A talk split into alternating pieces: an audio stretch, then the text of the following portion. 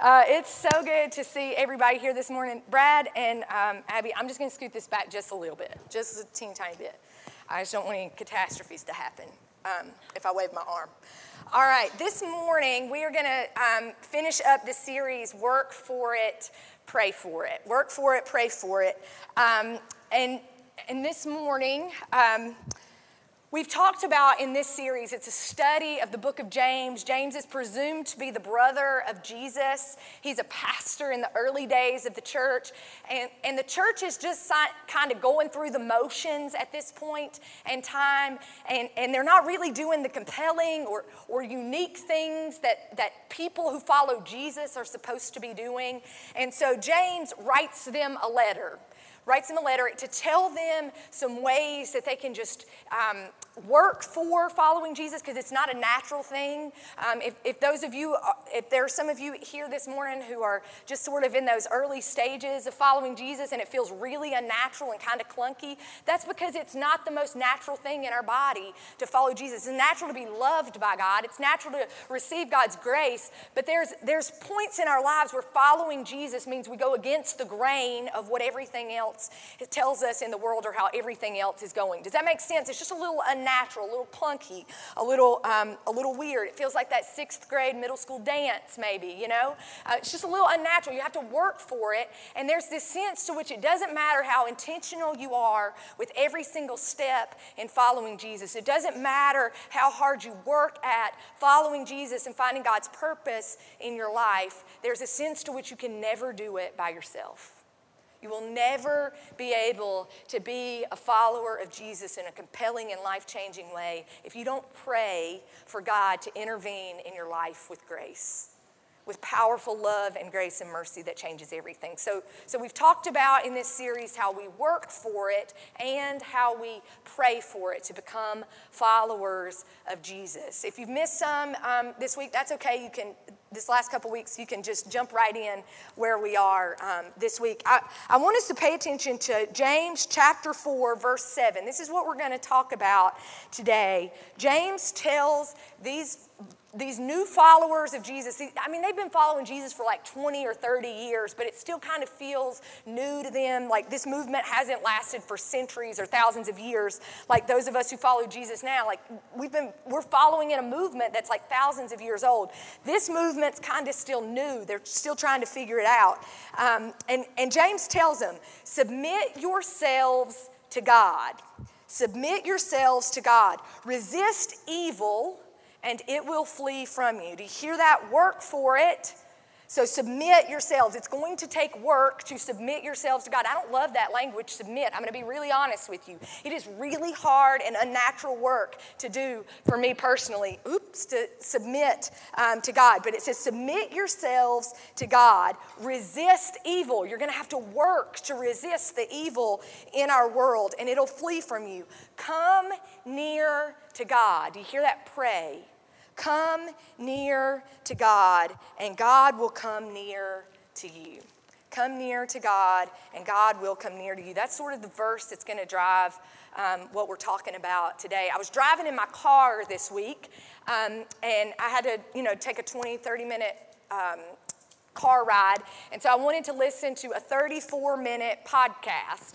Um, does anybody here listen to podcasts? In the first like four minutes, is the person like giving an, an introduction, telling you about all their sponsors for their podcast, all this stuff? Do y'all know what I'm talking about? So I hit that like 15 second fast forward button. Do y'all know what I'm talking about on the podcast? I hit it like four times, and then the phone is like got this like it's waiting and it's not connecting and all this messages to me. And so i'm like mad at the car and the phone so i'm just like hitting the button like it's not listening. And i'm, I'm like come on get to the I, I don't want to listen to this intro part on this podcast. And then i look up and somehow it's on like a 34 minute podcast that we're on like dead middle 17 minutes and like 17 seconds. And this is the verse I hear. I'm angry. I'm trying to rush through the day. I have literally 20 minutes in the car. I can't listen to this whole podcast because it's 34 minutes anyway. So I start it in the middle. And this is the verse, this is the voice that I hear. It's this deep, content, wise voice. Have you ever heard someone speak and you're like, wow, they have something important to say? Their voice is just like content. Like I think. Um, you know, Nelson Mandela or Desmond Tutu, like the, those just wise, deep, content voices. And I hear this line Here's the difference between my life then and now. When I go to bed, I have a sense of peace and satisfaction. And I needed peace and satisfaction in my life so bad at that moment i was like i think god might be in my car speaking to me. And i like look around and i'm like i'm gonna hit i'm gonna try this button one more time. And i hit the rewind 15 seconds button and i heard it again. It wasn't I, like it, it, felt like god like speaking to me. It wasn't god's voice. It was a, a man who just had this deep content and wise voice. And he said when i go to bed I have a sense of peace and satisfaction. That's the difference in my life then and now. And I want nothing more than to be able to stand in this box right here on a Sunday morning and tell you all that I go to bed with peace and satisfaction deep in my heart. When I heard that, I was like, that is what I want. I want to go to bed, not with that restless, I've been just sort of plowing through the day as hard as I could. I don't want to go to bed with that kind of restless, hard to wind down, tired. I want to go to bed peaceful and satisfied that my life mattered for the day. Anybody else here want to go, bed, go to bed like that? Want to lay your head down on the pillow at night and go to bed with this sense of peace and satisfaction in your life. So I kept, I kept listening. And this is what he said The stress that I felt is gone. And although it's been replaced by different stresses, I know that all my problems come with a purpose, a mission. I know that what I'm doing right now isn't just for me. That's a piece of the secret did you hear that? A piece of the secret of going to bed with peace and satisfaction at night is knowing that what you're doing right now and every single moment of your day isn't just for you. Listen to this it isn't even just about all the thousands of people who might otherwise go hungry. It's for God, he said. I'm doing what God has truly called me to do, and I sleep better than I ever have before. This was a man who played football. He was a center. He played on the offensive line of the Raiders. He was a successful professional football player. And he said he'd get home at night after practicing three and four times a day, exerting himself in just crazy ways in the weight room. He loved football, but he said, I got up in the mornings and I didn't love the game anymore. I didn't love what I was doing anymore, and I was stressed and anxious in ways that I can't even tell you. And I came home and I looked at my wife and I said, I think God wants me to do something different with my life. And so he started getting on his knees and spending time every single day praying. And God asked him, he felt like God had asked him to quit football and to move to a farm in Laurinburg, North Carolina, and start a farm where he took only the amount of food he and his family needed to survive, and everything else he gave away to people who were deeply and desperately hungry in that community. I am from North Carolina. When you say Laurinburg, North Carolina, I can tell you what you know. You know that there is a stark dividing line between the rich and the poor. The rich are really rich and the poor are really poor. There is terrible systemic racism that contributes to this poverty. And this black man who played football went to Laurinburg, North Carolina, and started a farm he started a farm and he gave everything, all the, the produce and the healthy food out to families who needed it in Laurinburg, North Carolina. And he said he slept better than he'd ever slept before. Not because he was making millions of dollars. He said, I literally some nights only had my daily bread, only had enough food to feed my family because what he was doing was for God. He was doing what God had truly called him to do. As I listened to him say this, I was like, I am so tired of the groundhog day that has become my life. A few cute Halloween costumes and sweet birthday parties sprinkled in to keep life interesting in the midst of a really mundane, same thing, day after day kind of life. Work really hard all day long, get up out of bed, hit the ground running, go to bed at night restless and tired and unable to fall asleep with peace and satisfaction, not sure if my life has mattered or made any difference. Does anybody else in here live this kind of life? Are you longing for your life to matter, for you to have purpose again, for peace and satisfaction to be what overwhelms you at night when you lay down in your bed? Who is ready to live that kind of life? That's what I want to be able to stand right here and be able to tell you all. And the secret is submitting our lives to God, working for it, resisting evil figuring out what place and purpose God has called you to, to resist the evil in this world and build the new day God has for, for this world because of the work that God has asked you to do. To work for it and to pray for it. At the end of the day, when you don't have enough energy to finish what needs to be finished, at the end of the day, when you're overwhelmed or there's problems like COVID or whatever else, when there's all these problems at night, to pray for God to do what only God can do anyway to work for it, submit yourselves to God and resist evil, and to pray for the new day and that God will use you and your purpose. I, that's what I found myself asking this week. And in the words of James, in the words of James, he was talking to people just like you just like you. Maybe some of you feel like you just live the Groundhog Day life every single day and you just want what you do to matter again. You just want this deep and satisfying purpose. Then I want you to listen. If you, if you have your Bibles, if you'll turn with me to James chapter 4, we're going to read James chapter 4 and 5, verses out of 4 and 5. So we're going to do two chapters. Chris was like, You have to choose one chapter to finish up the, uh, the message series. And I was like, Nope, not doing it. Um, I, we're just going to do both of them. So uh, uh, buckle up. Here we go. All right. James chapter 4, verse 1. What causes fights and quarrels among you? Who goes to sleep at night with family and friend drama running through your head? What causes fights and quarrels among you? Don't they come from your desires that battle within you? You desire, but you don't have. So you kill, you destroy, you ruin the, the things and the plans and the people and the relationships around you. You covet, but you cannot get what you want. So, so you quarrel and you fight. You do not have because you do not ask God. And when you ask, you don't receive because you all are asking with wrong motives that you may spend what you get on your own pleasures. Here's the deal this is what James is telling him in one simple sentence people desire connection. You have fights and quarrels among you because you desire connection. We were knit together by God to want to be connected to the people around us. We have this innate sense in us to want to be connected.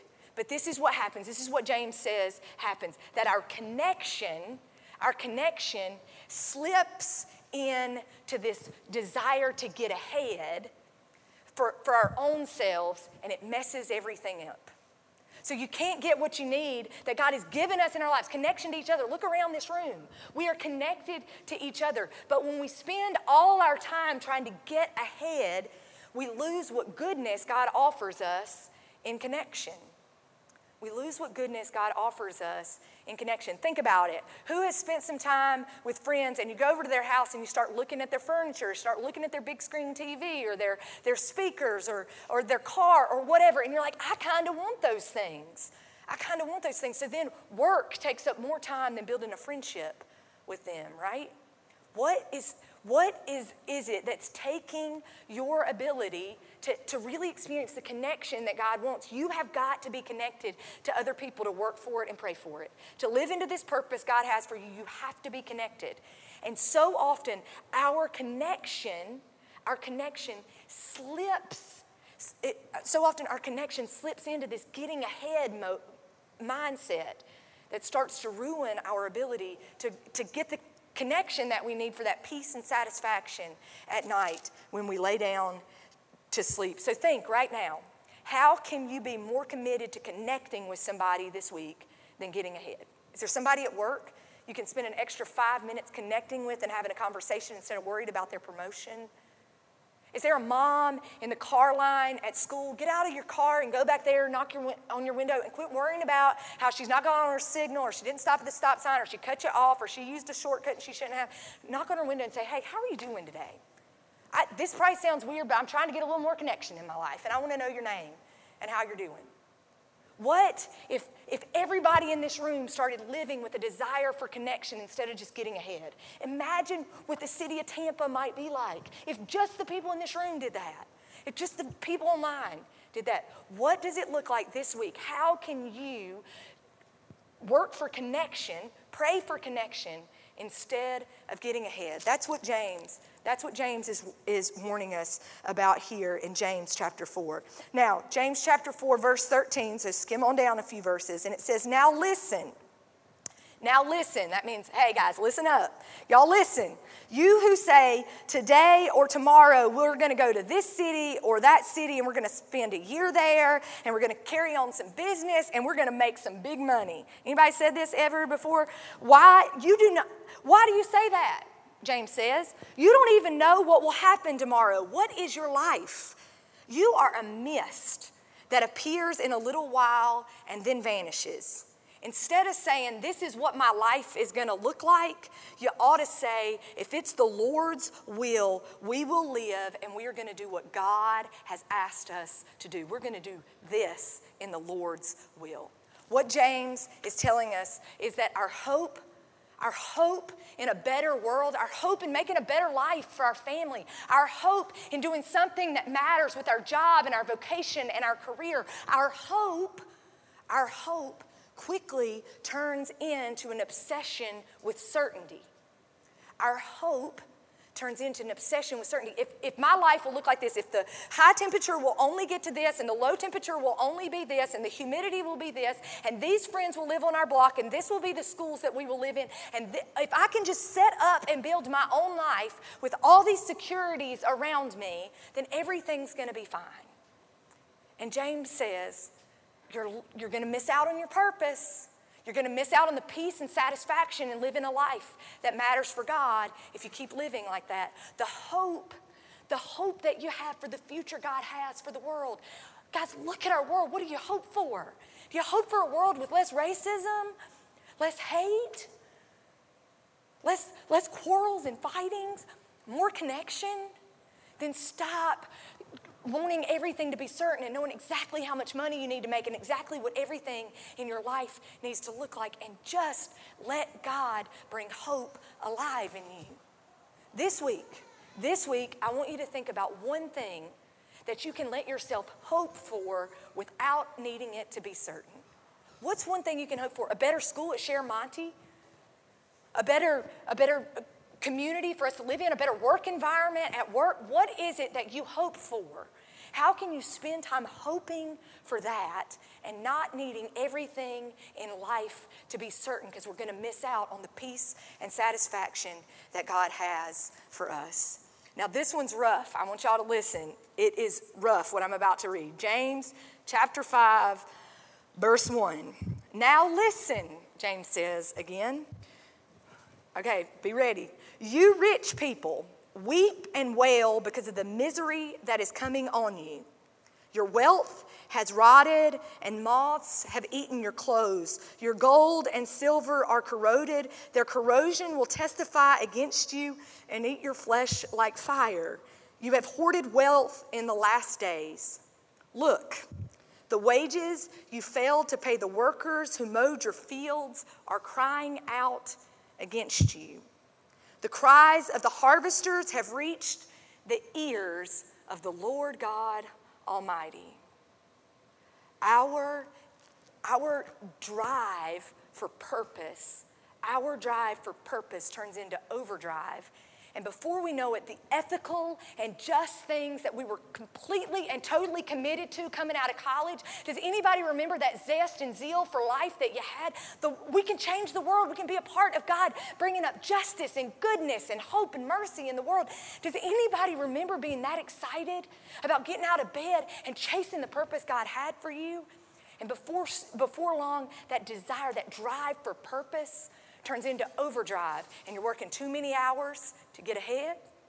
You're spending too much time figuring out how to get everything perfect around you. You are living your life in overdrive. Get your calendar out right now. Is every single second of your life planned? Are you living your life in overdrive? How can God interrupt a life that's completely and totally planned out? God can, but wouldn't you rather create some space in your calendar for God to interrupt your life? Create some space to spend with God? Our, our drive for purpose turns into overdrive, and we lay down at night and we have no idea what peace and satisfaction feels like.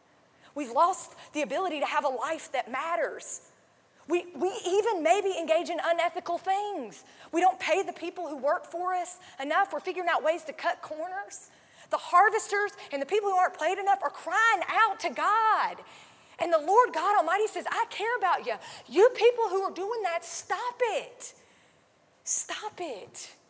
If you want your lives to matter, if you want to have the purpose God has for you, kick it out of overdrive and slip back into drive and let God, let God, pray God will take over those purposes that you have in your life. Don't let your drive for your purpose turn into overdrive. Finally, uh, James chapter 5, verse 7 Be patient, brothers and sisters, until the Lord's coming. I'm going to read that again. Be patient, brothers and sisters, until the Lord's coming. See how the farmer waits for the land to yield its valuable crop. The farmer waits patiently for the autumn and the spring rains. You too be patient and stand firm because the Lord's coming is near. The Lord's coming is near. Don't grumble against one another, brothers and sisters, or you will be judged. Wait patiently for what it is God is doing. I, I'm going to say this just this is the one sentence that James would say if he could that, that our patience slips in to demanding a problem free life. Over at the end of chapter 5, James explains Elijah and how even in the face of all these trials, like this guy was a prophet, he was supposed to speak the truth and the power of God to people, and all these things kept coming at him, and he had to wait patiently for what it was God asked him to build. The new day that God asked him to work for, he had to wait patiently for it. And so often in our patience, in the midst of COVID or marriage strife or financial troubles or issues with our kids or troubles at work, so often our patience quickly turns into us just screaming at everybody around us that we want an absolutely problem free life our patience, our waiting for what it is God's doing, it runs thin and it turns into demanding a problem free life. We can't go to sleep at night because we start thinking, if this person would just do what I think, if that person would just do what I want them to, if God would just change everything, my life would be fine. Our patience has run thin and we started demanding a problem free life. God's purpose for you is not going to be problem free.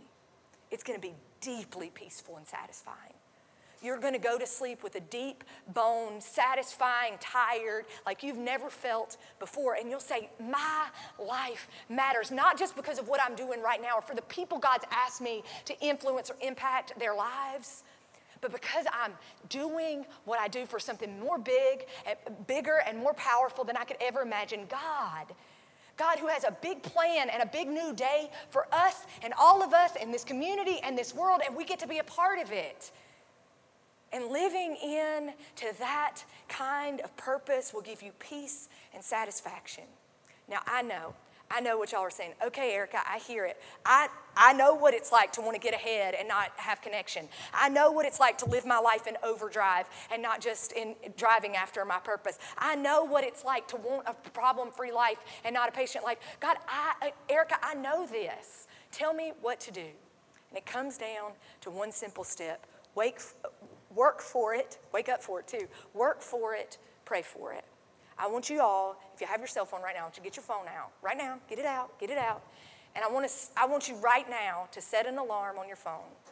And I want you to spend five minutes every day this week praying to God. Get your phone out, get it out, set an alarm, and spend five minutes every single day this week praying. If you're like, Erica, I don't know what to pray for, pray for Horizon Church. Pray that we'll live into the purpose God's had for us and that the people here this morning will be used by God to shine light and ignite change.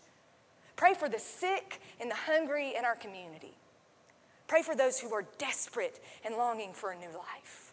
Pray for yourself that God will make your purpose for your life come alive and real. Set an alarm on your phone right now and spend every day this week five minutes. It, this is how you both work for it and pray for it. It is unnatural, even for your pastor, if I'm really honest, to sit five minutes aside and just sit in a chair and pray. That is really hard work. It's going to be unnatural the first couple times you do it. But it is so important for us to work for it and pray for it, what God has asked us to do. Here's the deal in a world, in a world that is longing, in a dark and cold world that is longing for God's goodness and light, we at Horizon Church are called to shine light and ignite change.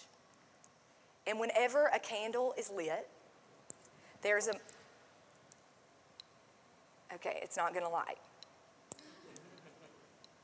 That doesn't mean anything. No one take this metaphor too far, okay? Um, okay, whenever a candle is lit, there's a moment when the wick goes through a complete and total chemical composition change, and the darkness is pierced because of the light. That, that is what God has asked you to be this week. Let God completely and totally change your composition, your heart's desires, the things you strive for, the things you wait for, the things you work for. Let God completely and totally change that. And work for God's purposes and pray for it in the world. Because what happens when this candle is lit? The darkness is pierced. The darkness is pierced. So, not just the candle is chemically changed, the world becomes changed because you shine God's light and ignite God's change in the world. Will you pray with me as the band comes up? God, I thank you so much for each and every person who's here this morning. I thank you, God, for the purpose that you have for their lives. I thank you for the call you've placed on them right now. And I pray this week, God, as they work for it and pray for it, as they seek connection with you, that they will encounter your love and grace in a way that changes everything. And I pray that you'll use each of them to impact and change the world in mighty ways. Bless our church. Help us to live into the purpose you have called us to. And God, show us the people who need to be invited here to hear their purpose. Give us connection, give us purpose. Give us patience, God, that we may be people who shine your light and ignite your change in the world. Amen.